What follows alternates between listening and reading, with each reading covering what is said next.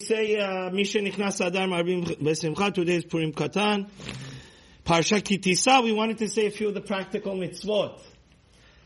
Um, the 42nd, according to Rabbi Stern's count, the 42nd practical mitzvah of the Torah, believe it or not, is in this week's Parsha.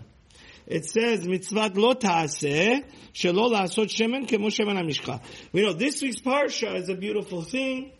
God anoints the Kohanim. The Kohanim all get anointed with that glorious oil that Moshe had.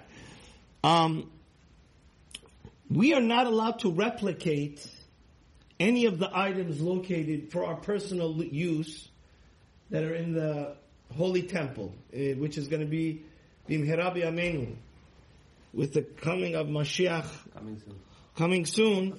So therefore, there's this. Um, all the Jewish kings from Yehuda are anointed. The Kohanim Gadol. That's what Mashiach means, by the way, the anointed one.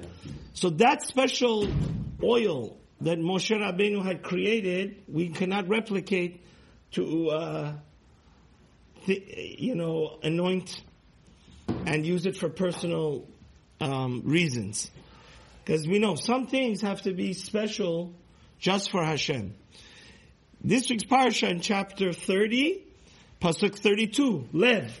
It says, "V'tekro lo ta'aseh. It says it's forbidden to make anything like that oil for ourselves. The Gemara in Kritut, page 5 says, only if you're going to use it to anoint yourself is it forbidden to make this special recipe of oil that Moshe used to anoint the Kohanim and the, the Kohanim Gedolim. But if you just want to learn how to do it for the, to see the mitzvah of learning Talmud Torah, right? You want to see what Moshe Rabbeinu da, did, then that, that would not be permitted, uh, prohibited. Same thing ketoret. There's 11 spices. Baruch Hashem sha'asanu sfaradi. Every day, we, our tefillah goes like a rocket ship straight to Hashem. Because the Zohar says when we read the Ketoret, we bring this, it's like Neshalema Parim Safatenu, the Zohar says. There's, out of, uh, it's so heartbreaking that people come late to davening, they don't say the Ketoret. I was in another shul, people wanted to skip it, just have one person come a little bit five minutes early, and st- we're not Ashkenazi. We need, we started what? Ketoret, and it's the most desirable and glorious and precious of all the offerings, you know, that we bring is the Ketoret.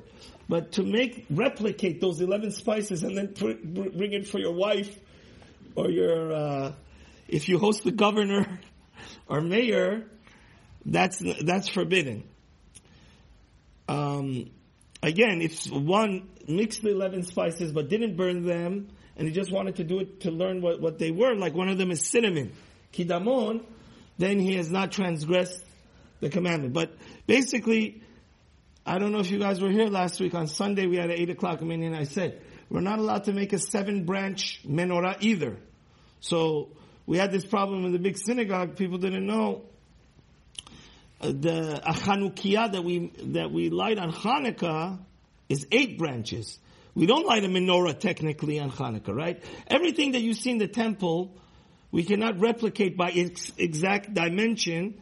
And menorah, it's even more strict that even we're we're not allowed to buy. So if you go to Israel or any one of these things, I don't know why anybody would buy anything in the Arab shuk, but if they sell you a seven branch menorah, um, do not buy that because that's again same idea. That's holy for Hashem.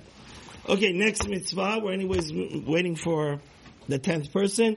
It says mitzvah lo ta'aseh shelo la'achol v'lishtot mikravot avodah zarah. It's one of the forty-third practical commandment of the Torah that we could keep even today. Is we're forbidden to eat and drink any offering for the um, idol. So therefore, if somebody in front of a Buddha put a nice fancy, expensive, juicy golden mango, and you come and hijack it because you're hungry, sometimes, you know, you have a hard day at work, eight, you put an eight, good nine, ten hours, and you see a juicy mango, but that's kind of like takruvet avodah zarah. You understand? And this is the same reason we're forbidden to have any grape product, including cognac. I don't know how people don't know this, but unfortunately, in Tehran we had a lot of lack of halachic knowledge. Any grape product, from grape juice to cognac, has to be OU, has to be kosher. So why on pa- pa- Passover they would bring me cognac that's not kosher?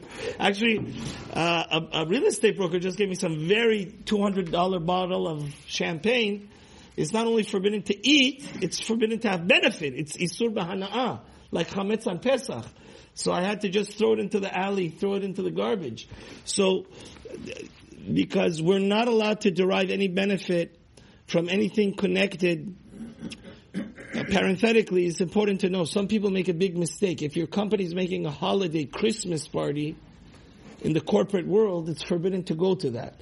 If they call it just a holiday party, but if it's like the owner of the company is Christian, because I had this thing, like this guy could have, he was a real estate broker, he was selling apartment buildings, and they said, if you come to our holiday party, we'll give you like a hundred million dollar deal, fifty million dollars. The holiday party was for Christians, by Christians. They, they were, these people were like Jews for Jesus. They were trying to convert him.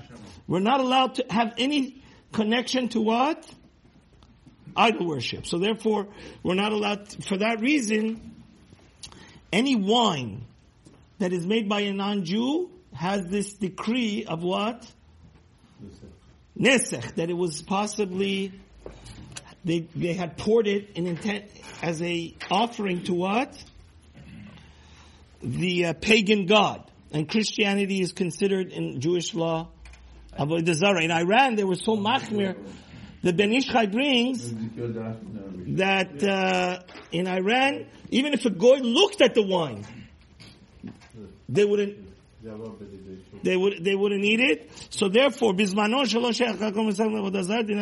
nowadays it's technically at nine yain nesech because nowadays they really the goyim don't do that. But still, midirabanan the chachamim aser. It's called stam yenam.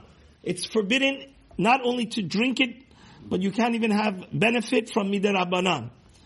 But but but nowadays, by the way, 99% of the wines and grape juices, for this reason, are past, are pasteurized. Once they're pasteurized, the non-Jews would never. It, was uh, it was considered. One second. It was considered to Vachtei Gab, it was considered like a second class wine that was pasteurized, wine that was cooked.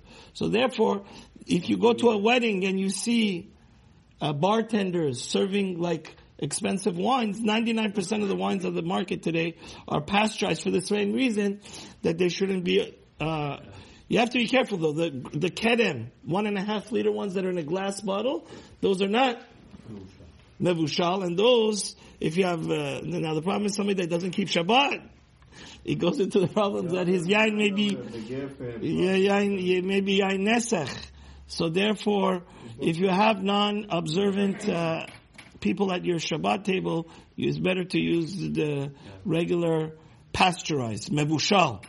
Grape juice, Hashem should help us to only be connected to holiness, and stay far, far away from any type of avodah zarah. Amen v'amen.